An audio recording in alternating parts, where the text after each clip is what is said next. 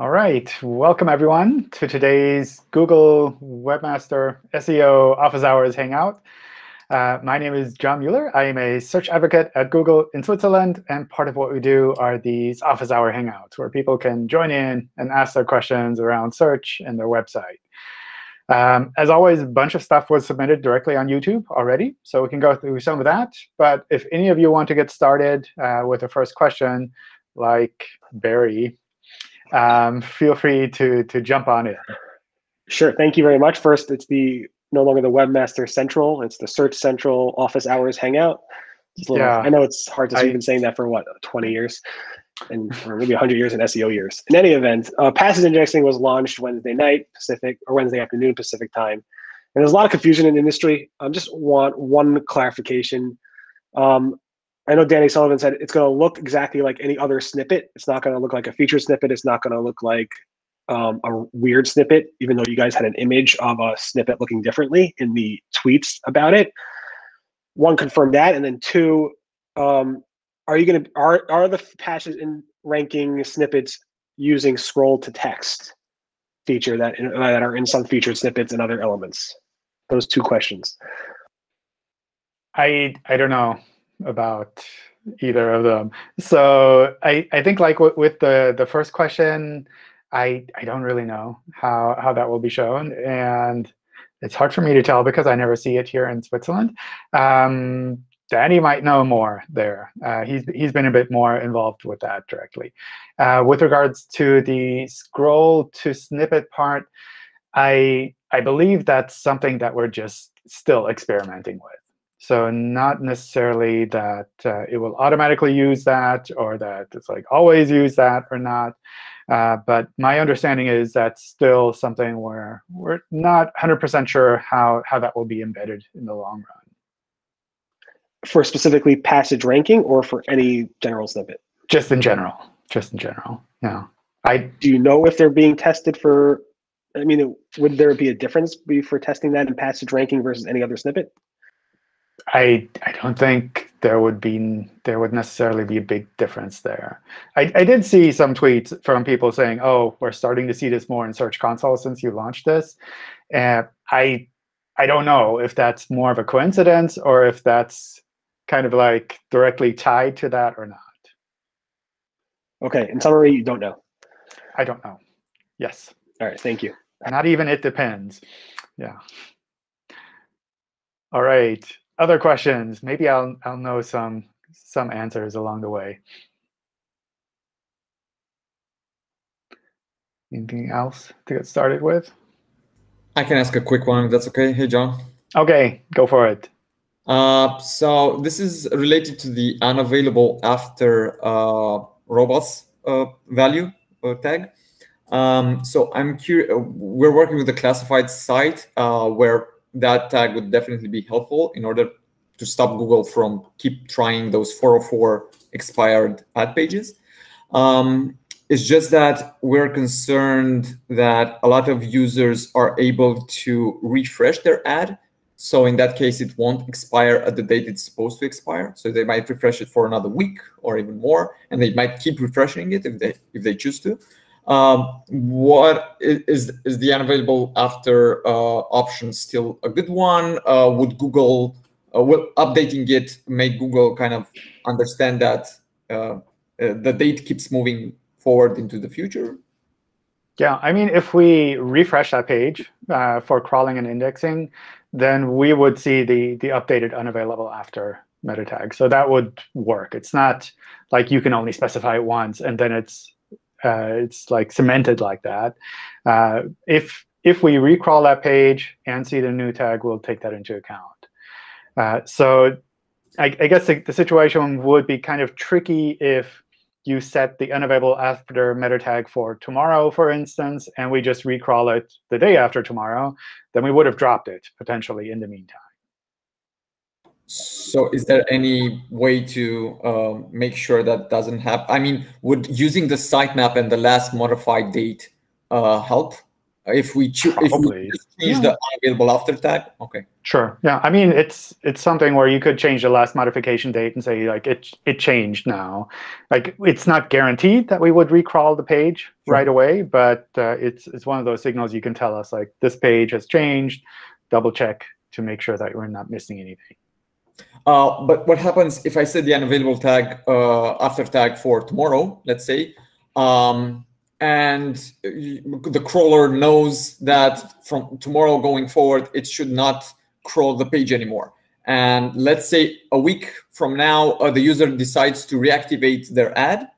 Um, will the last modification date in the sitemap make Google understand that, well, maybe I should recrawl that page because it seems it, it's now. Yeah.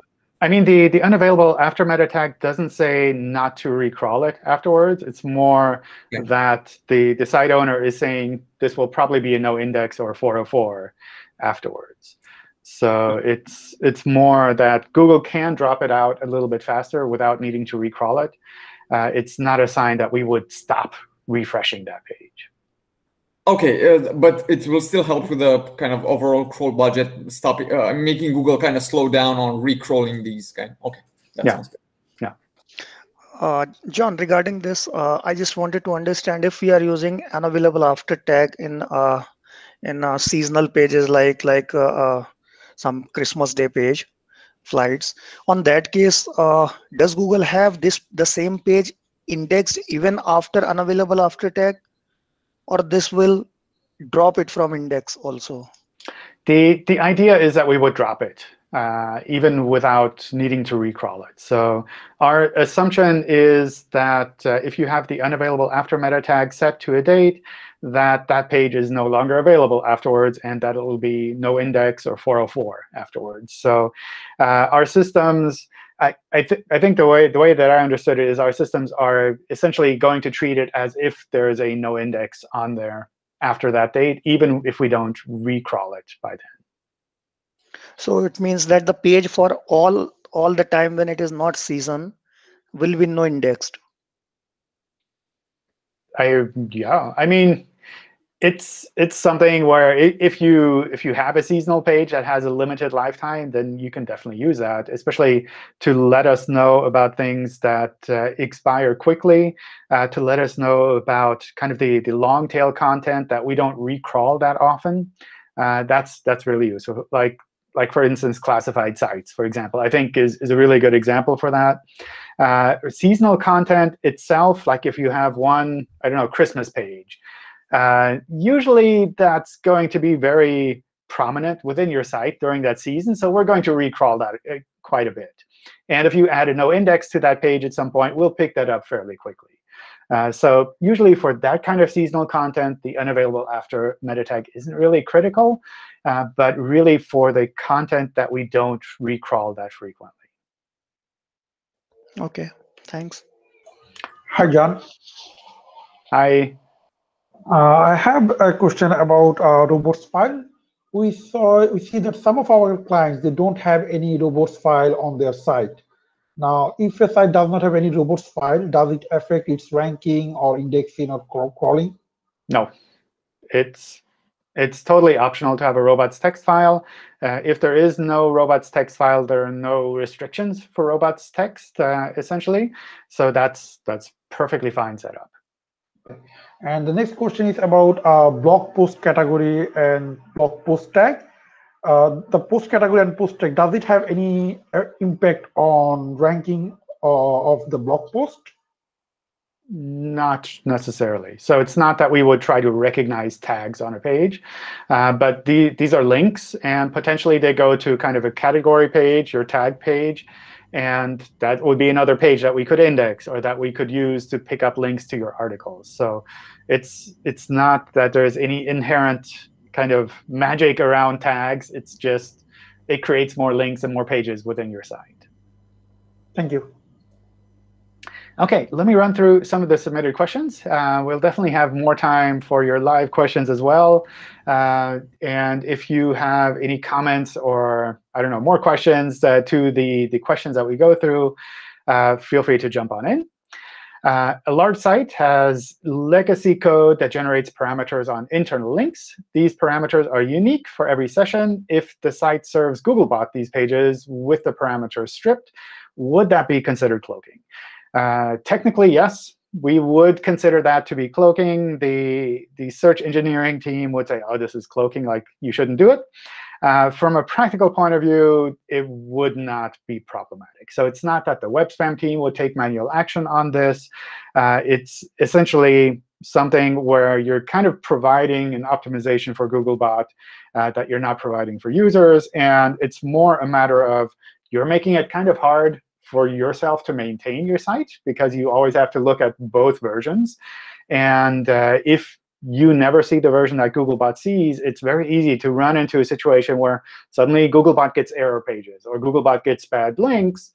And every time you check that with maybe a local crawler, you don't see those broken links. So that's something from kind of a best practices point of view. I try to avoid that. Uh, but it's not that you're going to get flagged or get a manual action because of that. Uh, if a niche news portal is moved to a subdomain of a larger general news portal, can its visibility be affected by the main domain? Um, so for example, before the migration, both sites ranked for top positions on a lot of topics. Now, many times, only the main domain portal is able to reach top positions and the first page, uh, while the subdomain has dropped considerably. Uh, so anytime you do this kind of migration, where you're kind of splitting a site into separate parts, or you're taking multiple sites and combining them into one, one main site, uh, I would expect to see fluctuations with regards to kind of ranking in general, kind of temporary fluctuations, but also long-term fluctuations. And uh, it can be that the overall result is something that is much stronger than the individual ones before. It can also be that the overall result is kind of a mixed bag of things and uh, causes problems in the long run. So that's something where it's, it's really hard to determine ahead of time what the actual effect will be when you go into the situation of merging or splitting sites. So uh, from, from a theoretical point of view, yes, it can happen like this. Uh, it is something where you can um, put in time and get some help from experts and more experienced folks to see, like, should you expect problems or will this probably be OK? Uh, but it, it is different from the general site move situation where you just move one site to a different domain. You're taking everything from one site and just passing it on to a new one. As soon as you merge or split things, then we essentially have to reprocess things overall and try to come up with a, a bigger new picture for that site. Uh, would adding an audio version of a page's content help with search in any way other than the obvious accessibility improvement? Uh, as far as I know, we don't do anything with uh, kind of audio versions of content. Uh, we also wouldn't see that as duplicate content. So it's not that you have to avoid that. I mean, duplicate content itself isn't really something you really have to avoid. But even if you kind of wanted to avoid the situation that you're suddenly ranking for the same things with different pieces of content, uh, the audio version is something that we as, as far as I know, would not even process separately. So at most, we might see that as a video uh, piece of video content and show that also with a video snippet. Uh, but essentially, it wouldn't help or detract from a page's uh, overall ranking. John, wouldn't wouldn't it show us um, if they've embedded an audio file, for example, to play on the page? Doesn't that do anything? I mean, if you've got a page that literally just has text versus a page that has text, pictures, video, audio, and therefore provides more variety and depth. It's not, not adding anything to the quality of that page to have an audio file. I, I don't think we we would look at that and say, oh, there are different kinds of content here. It's it's a better page because of that. Uh, it might be that there are indirect effects. Like if users find this page more useful and they recommend it more, uh, that's something that could have an effect, but it's not the case that we look at the types of content on a page and say, oh, two types versus five types, like the one with five types is better. Hmm. I, I think it's a bit different with video and images in that images and video themselves can rank independently. Like in, in image search or in video search, you can also have the same piece of content be visible in those other surfaces. Uh, but for audio, we don't really have a separate, I don't know, audio search uh, where, where that page could also rank. I, I think the closest that could come there is uh, the, the podcast search that we have or the podcast kind of one box thing. Uh, but that's really tied to kind of the podcast content type where you have a feed of podcast information and we can kind of index it like that. Uh, but uh, just having audio on a page by itself, I don't think that would change anything automatically in our systems. Okay. OK. Um, a website has a small snippet. Sorry, go ahead. Oh, hi. Sorry. Um, I have a question about mobile first indexing. Um, so I just did a, I'm working on a site that just went through a site move. So I actually spoke to you about it a couple weeks ago, but basically it's just um, change of domain name. So it didn't change the URLs or site architecture. Um, so the old site was being indexed by mobile Googlebot. Uh, but now it's being indexed by desktop and it hasn't switched over yet. So it's only been a week uh, actually since it launched. So I, I know it can take a bit of time, but I was wondering if there's maybe a sandbox effect because the domain itself was pre-existing. Um, and it, it was kind of a park domain, but it was a, a site that was probably pre uh, previously indexed by Google. Um, it's currently, according to the crawl stats report in Search Console, it's currently being crawled 96% uh, of the time by smartphone Googlebot. So um, I'm wondering if, uh, like, how long I guess might we expect for it to switch over to mobile first, or if there is potentially a sandbox effect because it was previously a site being indexed by desktop. Um, so I, I wouldn't worry about the mobile first part uh, for for something like that because we we kind of have the the timeline set for switching everything over to mobile first anyway. So that will happen in I don't know what is it in March or April. I don't know what what timeline we had there. Uh, so that'll happen anyway. But uh, with regards to kind of moving to a previously existing domain where there was park content, you can definitely see some temporary effect there.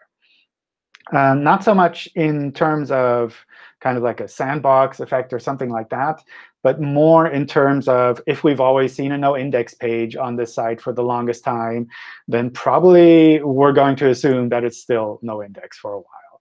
And you might see kind of this, I don't know, moment where uh, is for, for I don't know. I, I've seen it happen for maybe a week or two, maybe up to three weeks, where it's just our systems assume that this is still a parked site and essentially treat the, the new content that is there as being parked as well. And then it either doesn't get indexed at all, or it ranks kind of really badly uh, in the beginning. And then at some point, our systems go, oh, it's, it's not, no longer parked. And essentially, it just pops back in. Okay. Yeah, I think it's starting to, we are starting to see some recovery with rankings and stuff that had dropped in the last week. Um, but yeah, I was just uh, uh, wondering if there is any sort of negative um, impact from being indexed by desktop, given that like we're using a responsive design and it's the same architecture as the previous site. Yeah, no, no that that definitely wouldn't be the case. So it's not that there's any any kind of ranking um, I don't know penalty or anything holding a site back if if it was if it's being crawled with a with a mobile or with a desktop crawler, that's really just a technical thing on our side. Like, are we crawling with mobile or desktop? And then essentially the same content goes into the index.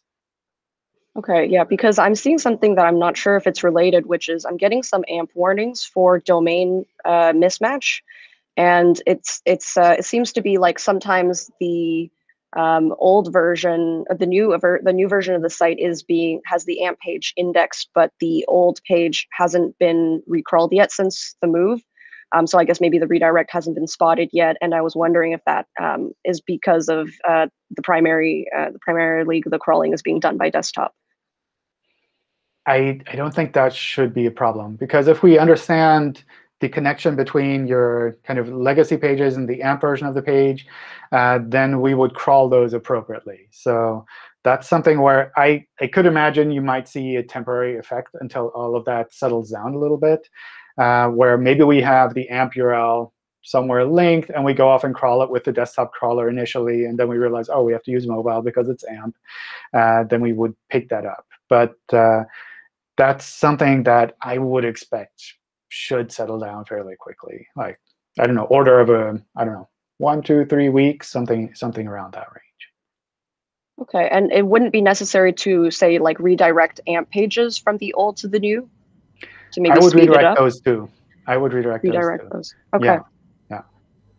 Also, okay. images, anything that anything that was essentially hosted on the old domain. Okay. Yeah, we've done them for all the other types of pages. I'll add the uh, AMP ones, though. Thank you very much. Sure. All right. Let's I see. I don't. Oh, let, let, me just run through some more of the submitted questions first, because we always seem to run short of time uh, for them. Uh, I'll definitely have more time for live questions as well. Um, a website has a small snippet of client-side JavaScript that updates the URL with the history API. Uh, for example, the server response shows slash page, and the browser address bar shows slash page dash updated. No resources named page updated is seen in the network resources. Uh, would Google see the updated URL? Which address would the content be indexed under? Uh, so if we see during the loading of a page that the history API changes the URL, then we would try to classify that as a redirect. And uh, we would try to take the destination URL or the new URL that you provide there and try to use that for indexing for the next time. So essentially what would happen, the first time we would see slash page. If it does the history API swapping with page dash updated, the next time we would try to crawl slash page dash updated and uh, use that as the version essentially for, for indexing. I mean, it's not 100% certain because it's essentially a question of canonicalization. Uh, but we would see that as a redirect. And redirects are a pretty strong sign for canonicalization. Uh, the important part here is that slash page dash updated is actually a page that we can crawl. Uh, so it shouldn't be the case that you kind of swap out the URL for something that is not existent if you go there directly. Uh, so that's kind of the main thing to, to watch out for. Um, I've written, outsourced about 600 articles in a year. All were made more or less in the same way. Uh, still, some rank and show in Google, and some are not in Google at all, even those that are more than six years old. Uh, then I manually need to go through all those 600 articles and make some changes and update them, and then they start showing up in search. Uh, what, what should I do here, essentially? So I think the, the main thing to keep in mind is we don't guarantee indexing of all pages on every website. In fact, for most websites, we index just a I don't know, small portion of the total website. So if you have 600 articles on your website, it can be completely normal that we go off and index maybe 100, maybe 500, maybe somewhere in between. Uh, it, it would be unexpected from my point of view if we would always index all pages on all websites. Uh, because there's just, I don't know, there's a limit to the number of uh, pages that we can index in our systems. So we have to try to prioritize a little and uh, by changing pages on your website, it's, it's certainly possible that you trigger something where Google starts seeing, again, that these pages have changed and goes off and crawls them and sees, well, is there something important that we need to index here? And then maybe it'll index it. Maybe it'll be indexed for a while. Maybe it'll drop out again after a couple of weeks or a couple of months.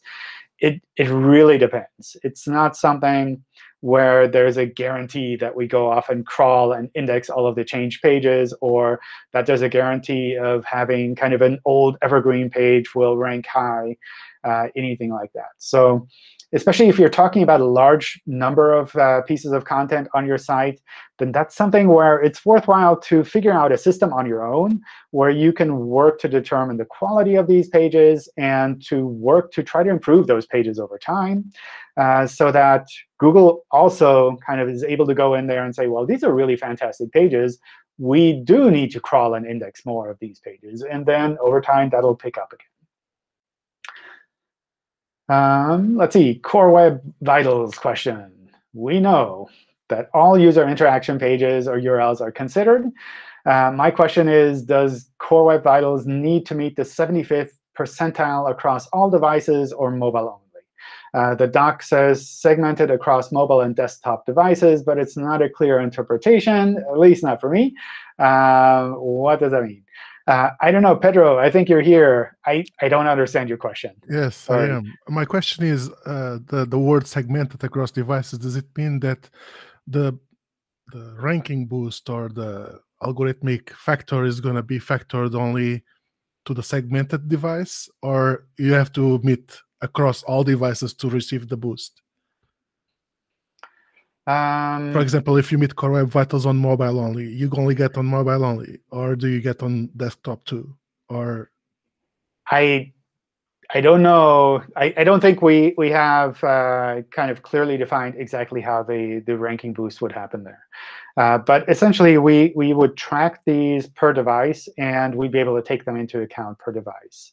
So I I would assume it would not be the case that if your desktop pages are really fast and your mobile pages are slow, that we would still count that as being fast overall. I, my assumption is that we would try to separate that out. Uh, but I don't know like what what the final mix will be in terms of like do you just have to meet the bar or is there kind of a flexible range that you can reach uh, to to kind of I don't know, see, see the effects there with regards to ranking. I think for the badging, it's a little bit easier. And I, I hope we have some more information on that uh, in the near future. Uh, but especially when it comes to ranking, it's it's something where it's oftentimes not something that is just on or off. Yeah. Thank you. Um, let's see, really long question. I have uh, this website with um, subdirectories on it for Korean and Japanese. And I think the question goes into a little bit uh, hreflang. Do you need hreflang? Um, how, how the links between these versions work, uh, that kind of thing. And uh, whether these, uh, these different language versions kind of need to be in line. Uh, so I, am like super simplifying, sorry. Uh, but I, I think in, in general, when you have pages in different languages, in significantly different languages, so in this case, it sounds like it's Swedish content, Korean content, and Japanese content, uh, that's something where we would be able to rank those pages individually. And it's something where if we see someone searching in Japanese, we're not going to show them the Swedish version of your page because it's pretty obvious that they're searching in Japanese and that your Japanese pages would fit that query best. Uh, so that's something where probably to, to a large extent, in, in a situation like this, you would not even need hreflang uh, because it would not be the case that suddenly, accidentally, your Swedish pages rank for someone searching in Japanese. Uh, so I, I think that makes it a little bit easier in terms of uh, the, the whole hreflang setup and what exactly you need to do there. Um, but uh, it kind of this, this general situation of if the, the queries are really split by language, you, you don't really need to, to focus on hreflang there. It would be different, uh, for example, if you had something like a global brand where someone in searching in Japanese would search with exactly the same word as they would search in, in Swedish. And then it might be hard for our systems to understand, like this user in Japan who is searching for this one name, do they mean the original Swedish site? Do they mean the local Japanese site? It's hard for us to understand. And in a case like that, we would use hreflang to swap out the appropriate uh, country language version for that user. So I have a uh, follow-up question, John. Sure. In, in the case where you have indicated hreflang appropriately through uh, XML sitemaps and specifically related to English-speaking countries, um, what happened? What, what should one do if you if you see in uh, Search Console that uh, uh Google's not getting it right? So we've indicated canonicals on both UK uh, and US pages, for example. Um, we've marked that marked our sitemaps up with hreflang, and we're still seeing uh, Search Console say, "Hey, we've actually selected the UK version um, in the context of the US uh, account." Um, yeah, so that that gets a little bit complicated because there there are other aspects that come into play there. Um, so the, the first thing I would do there is try to reproduce that and see if that's actually happening like that. Uh, because Search Console tries to do something really smart that really throws things, I, I don't know, make, makes things more complicated in Search Console itself in that it tries to show the canonical version. And with hreflang, in cases where the, the same content is available for multiple countries, uh, we can still recognize that actually this is duplicate content. We'll index one version, and we'll use hreflang to show the appropriate local URL when someone is searching. Uh, so that's something you might see in, in English, where you have the same content in English. Uh, in German, it's, it's really common that this happens. Uh, so that's something we, we see quite a bit here in Europe. And essentially, what, what happens is in, in Search Console and the URL inspection tool, if you check kind of the, I don't know, let's say the UK version, if you check that one, you see the canonical shows the US version, then you that's kind of what's happening there, in that we understand it's the same content. Uh, we still see the hreflang there, so we can swap the URLs out in the search results, but we will index it as the US version. And the tricky part is, in Search Console, we report on the canonicals themselves. Uh, so in the search results, we might show the UK version because of we, we know their equivalent. We can swap out the URLs. But in the performance report, we will track that as the US version in Search Console. So if you just look at the performance report, it's like, oh, the UK version is never shown. Uh, but if you try those search results out yourself, then you see that actually the UK URL is shown. Uh, but since the content is ex exactly the same from an indexing point of view, we're kind of simplifying that. Um, so, so uh, two quick follow-ups to that. One is, I think, a pretty good indicator um, for uh, geo mismatch would be looking at uh, a geo-specific uh, Search Console account, uh, looking at the traffic makeup between different geos, right? So let's say, for example, I look at Canada and I see that 50% of their traffic is coming from the UK. That would pretty clearly indicate that there's some mismatch. Is that appropriate? Yeah, but then you might still be seeing that effect that we're kind of showing the right URLs, but we're tracking it with the wrong ones. So that's is like super complicated in, in cases like that. Because if we if we have like Canada and US versions, and we pick one of those as canonical, then we will track uh, even the Canadian URLs when we show them as the American URLs in Search Console.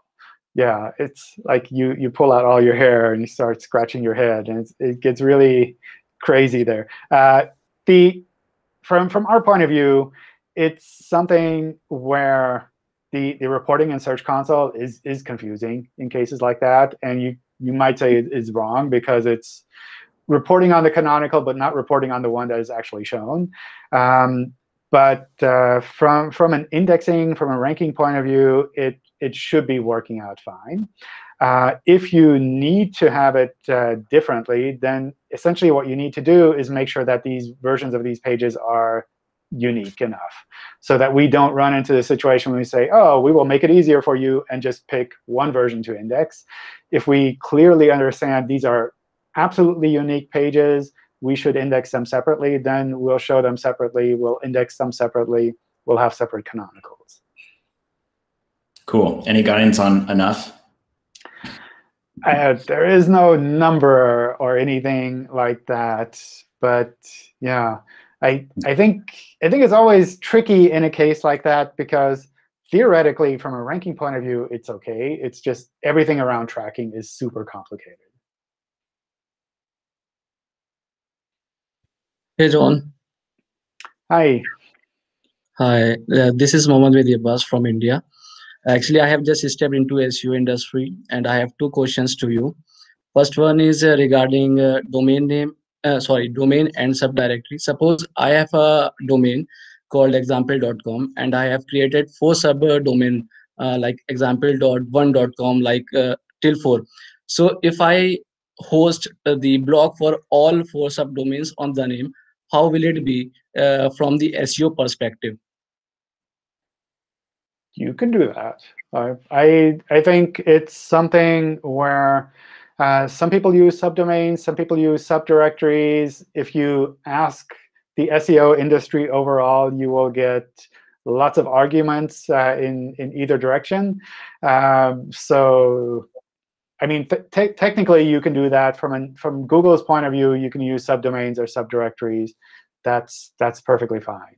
Uh, I I would first of all try to think about what what possibilities you have available from a technical point of view on your side. Uh, so if your hoster makes it really hard to put WordPress into a subdirectory, and it has to be on a subdomain, for example, then maybe that's that's kind of the first first way to get started. And then at some point later on, you can decide, oh, I I know enough, or I can move to a different hoster, and I can set my system up slightly differently. Uh, but uh, that's kind of the the thing where from a first first step, I, I would look more at the, the possibilities that you have available and then really learn from, from making a website, learn from interacting with search. And over time, you'll see maybe it makes sense to put it into a subdirectory. Maybe it's fine like this. Maybe I want to move to a whole different domain. Maybe I want to focus on something different with my website. You, you'll kind of grow into that a little bit more. Uh, second question is re uh, related to backlinks uh, I have uh, heard a lot about backlinks that Google consider uh, quality backlinks. Uh, when it comes to quality, what exactly does you mean about does you mean for quality, quality backlinks, and how Google analyzes between natural and paid backlinks? Yeah. So my my recommendation, I think, especially if you're getting started, is not to focus on backlinks. Uh, because it's very easy to get stuck into the situation of, like you said, Google wants quality backlinks, or Google wants natural backlinks. Therefore, I will make my backlinks look like quality, or I will make my unnatural backlinks look like they're natural. And it's very easy to, to spend a lot of time focusing on that. Uh, so that's something where from from my point of view, I I would focus on your site first and really work to build that up really strongly first. And then over time, you'll see like maybe there are opportunities where you can mention your site uh, with other people with regards to, to advertising, perhaps, uh, with regards to other ways where you can create something really fantastic and, uh, and point that out to other people and say, look at this cool stuff that I did. And then they link to your page because they think, oh, this is really neat. Um, and essentially, when it comes to links, Google's point of view is that these should be things that are not organized by you, that are not paid for by you, that are not created by you. Uh, but rather, they should be naturally people who say, well, this is really cool. I really like that.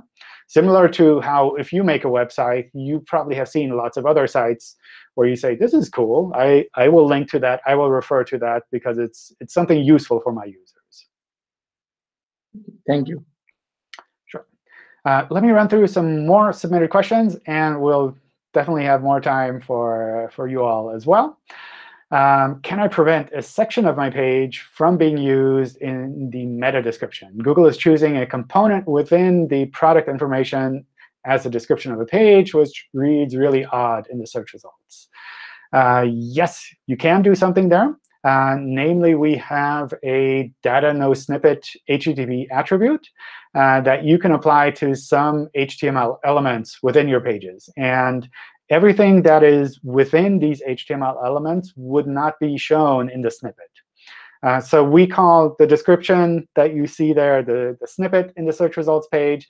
Oftentimes, it's based on the description meta tag. Sometimes it's also based on some of the content on the page itself. Uh, the important part is also that the description that we show, as well as the title, they can vary uh, for individual pages depending on what someone is searching for. Uh, so if you do a site query for your pages, for example, you might see one title and one description. Uh, whereas if you search the way that uh, you see in the performance report in Search Console, uh, you might see that users see something slightly different. So before jumping off and trying to block certain parts of your pages from appearing in the snippet, I would double check to make sure that this is actually something that people are seeing and not just something that only you are seeing while you're trying to diagnose your pages. Uh, will the .gq ccTLD get AdSense approval? I have no idea. I, I don't know anything about this TLD. I don't know about the AdSense approval process, so I have no idea. Um, how to increase organic traffic on new blogs. Um, I I don't think I have like a one sentence answer for that. Uh, what I would recommend doing maybe is checking out the SEO starter guides. Uh, we we have one uh, that we've worked on for quite a while. There's some from some some of the bigger other companies out there as well uh, that cover a lot of the things that you can think about with regards to SEO. And there's definitely no single meta tag that you can put on your pages, and suddenly you get a lot of traffic to your site. Uh, but rather, you really kind of have to think about this whole thing for a longer period of time. Um, how can a team technically improve SEO when the URL was previously associated with malware? malware. Uh, the URL was changed to get away from that, uh, but still running into issues with visibility. Uh, having our content show on Google News. So I don't know about uh, about Google News, uh, but uh, essentially malware is something that uh, usually some, someone who, who like hacked your website, added to your pages, and uh, provided some bad content for people when they go to your pages that maybe it infects them with a virus or something like that. And when it comes to malware, uh, that's something that is generally flagged by the uh, safe browsing. Safe browsing? I don't know. Is it safe browsing? I don't know. Uh, safe browsing team, I think, uh, and would be shown as a warning in the search results and in the browser as well.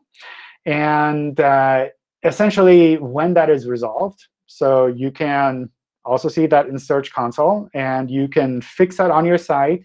And we will automatically recrawl your site every now and then to check if it's fixed. And if it's fixed, then we will remove that warning, and everything will go back to normal.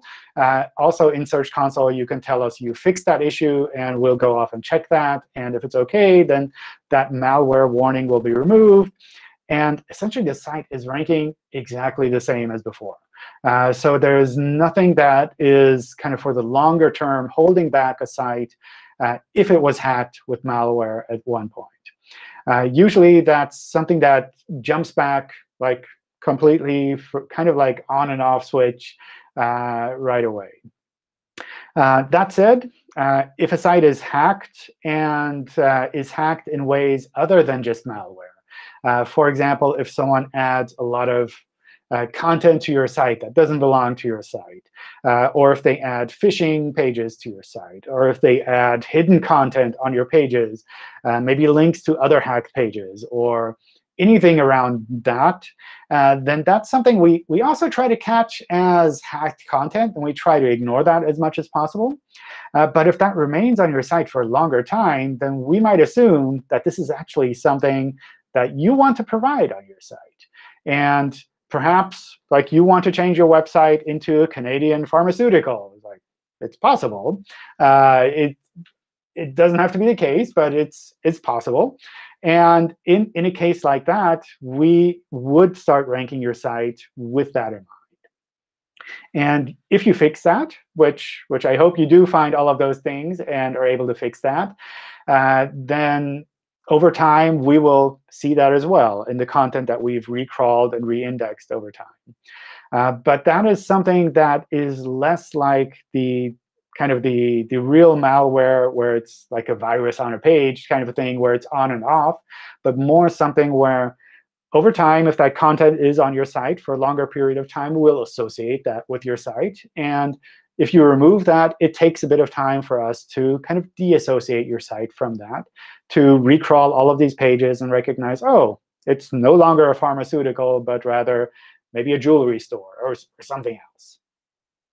Uh, so that's something where there's no kind of magic thing that you can do to have Google refresh everything for your website.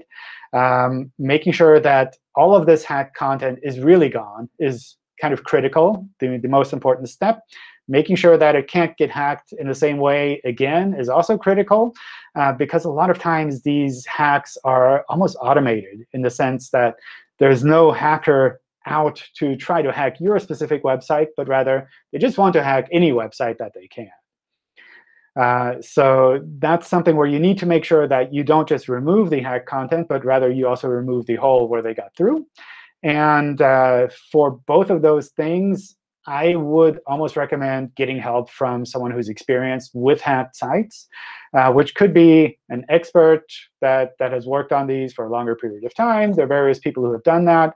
Uh, it could also be, as a first step, going to the uh, Search Central help forums, uh, where, where the folks there are very experienced with websites as well, and who may be able to find uh, some of these issues and help you to clean out any of the remaining hacked content.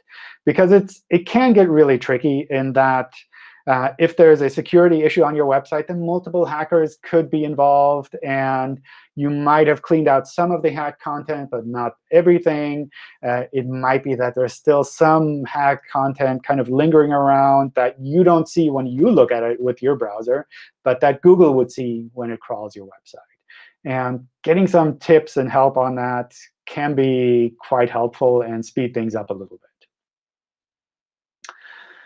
Oh, wow. OK, still more people joining. Um, OK, we're kind of getting into the, the last 10 minutes. I, I have a bit more time to hang around if any of you want to stick around longer. Uh, but maybe we'll go through some of the, the local things here. Um, I see some of you are raising your hands, so I'll just go through the list as, as I have it there. Uh, four, I think, if I got your name. Hi.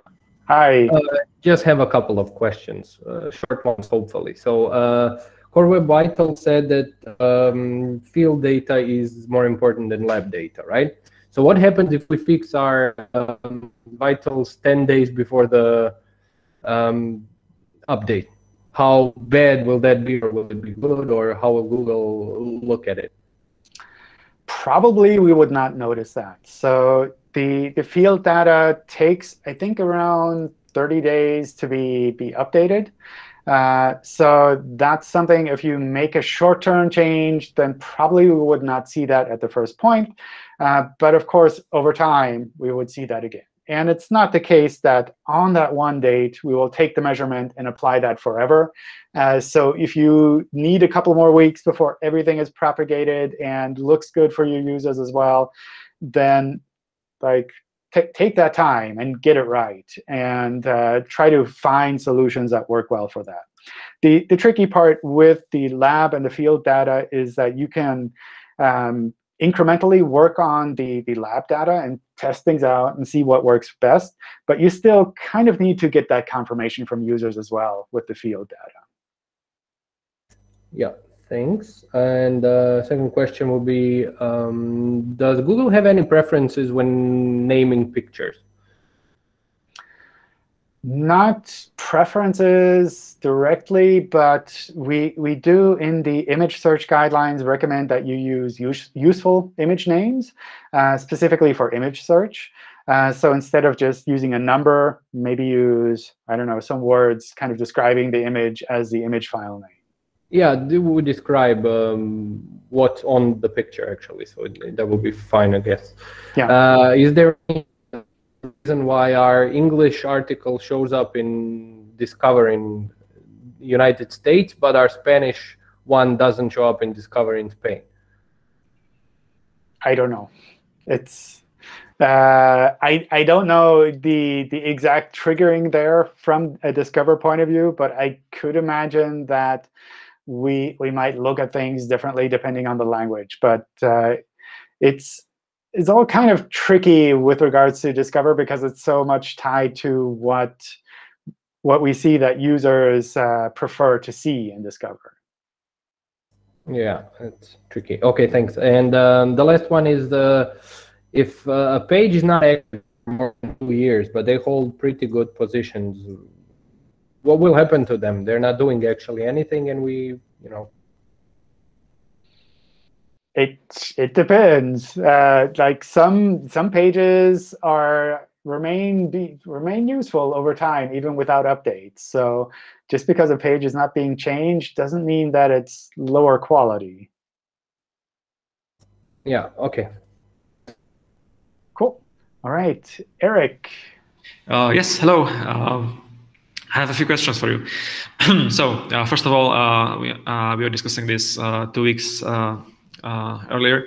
Uh, uh, if if Google sees a newer, a more recent article for a topic, let's say a review or or a product or whatever, does it mean that it prefers the more fresh page over maybe the, the higher quality one?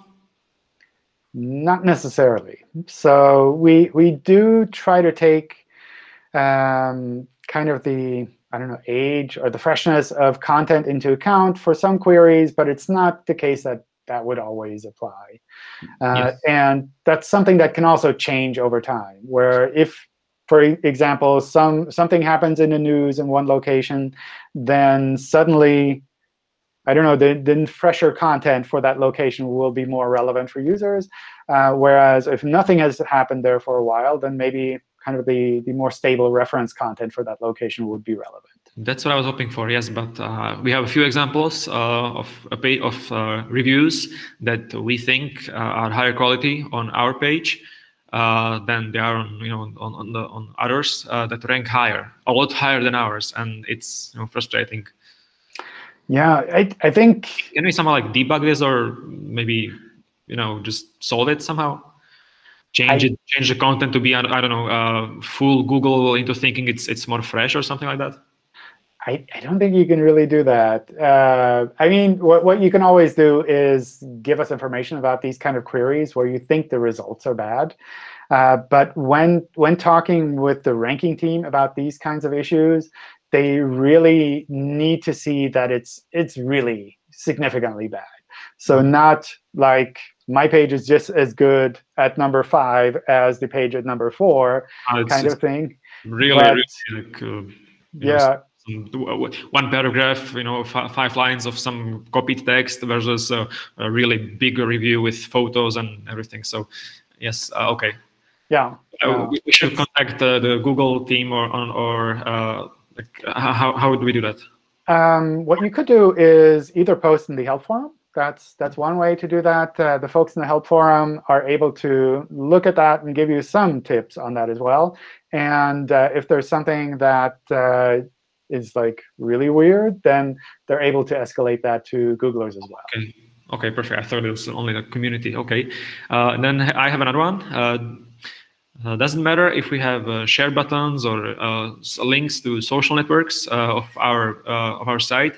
Uh, does does Google take this into account? Maybe the, the like counts or you know the uh, the community on other social networks. No, no. Okay, and I don't know if you can speak about analytics. Not really. Okay, but uh, we noticed that um, we, we, we had some some issues with issues with analytics for, for like a year, and I was asking that maybe uh, maybe. Um, I mean, uh, do do uh, Google Analytics filter inputs like hits and page views from other domains like let's say uh, uh, our our code is on someone else's domain and does does this maybe uh, change our statistics somehow i mean i would I, I, would say that it should filter it I out i don't know i i have actually no idea uh, how how that is handled uh, I, I vaguely remember that there's some way to set that up, but I have no idea. I, I would double check in the analytics help forum. Uh, okay. the folks there have definitely heard that and might have a tip for you there. Okay, perfect. Thank you very much, and have a great, have a great day, all of you. Thanks. Bye -bye. All right, Darcy. Yes. Hey, John. Um, quick one about the uh, home activities uh, schema. Uh, any idea if that is rolled out outside of the U.S. or plans to do so? I have no idea. Um, yeah. Yeah, documentation still just says U.S. I'm, so I'm assuming it is, but yeah, we'd like it in Canada too. I um, I don't know. Maybe you have to move. I don't know. Uh, usually, usually the folks that uh, are are handling the documentation of all of the structured data stuff, they're pretty on top of things, changes like that. Uh, but sometimes the teams also make changes without telling the bigger teams at Google, and then it's it's suddenly live in other locations we didn't hear about it yet. But uh, we we try to keep that in sync as much as possible. Okay, cool. Thanks.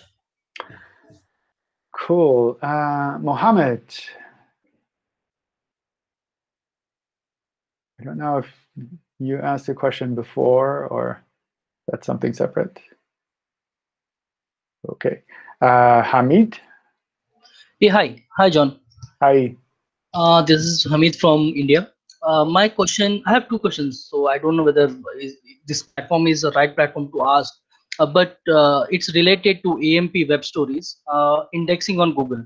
So uh, we have two, three websites. One is in English, obviously, and then regional sites. But what we have saw seen is the English articles get indexed very soon, and we get the results as well. But the regional languages don't pick up or don't come on Google search, and we don't get the page views. So is there anything to, uh, the question is whether there is a preference in languages compared to English and regional languages.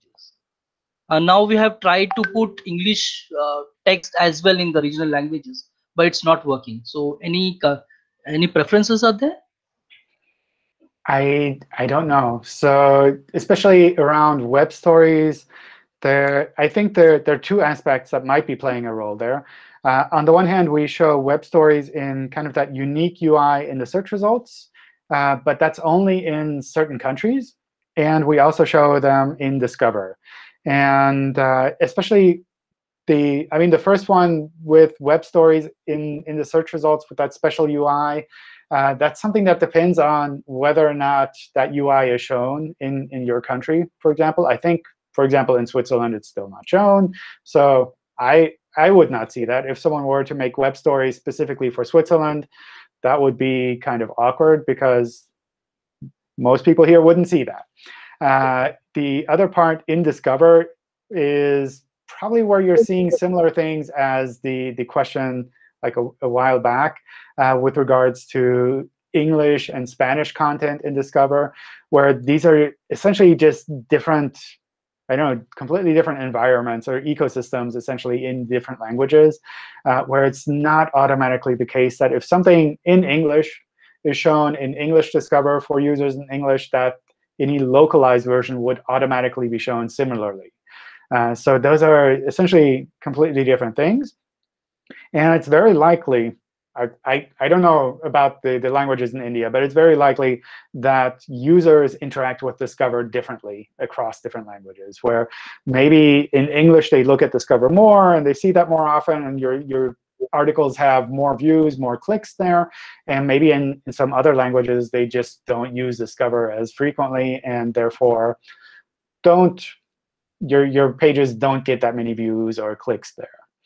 Uh, so what what I would recommend doing there is not so much um, trying to make your non-English pages look like they're English as well, because then you'd just be showing them to people who are trying to find English content, uh, but rather to continue to kind of build out your non-English content. And especially if you know that the web, web stories are not shown in the regions that you're targeting, then maybe it's worthwhile to say, I will focus more on the regions where I know it's shown for the moment. And then at some later point, when you know that it is shown more in those regions, then kind of put more energy into those versions as well. Okay. Okay. Yeah. Thank you. Thank you so much. Sure. Um, let me just pause the recording here. Uh, I'll, I'll stick around a little bit longer. It looks like there's still lots of questions left, lots of raised hands.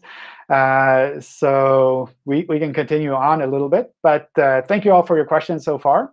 Uh, I hope you found this uh, useful and insightful, and that, that was a reasonably good use of your time. Um, and uh, hopefully, I'll see some of you again in one of the future Hangouts as well. All right. So with that, let me pause the recording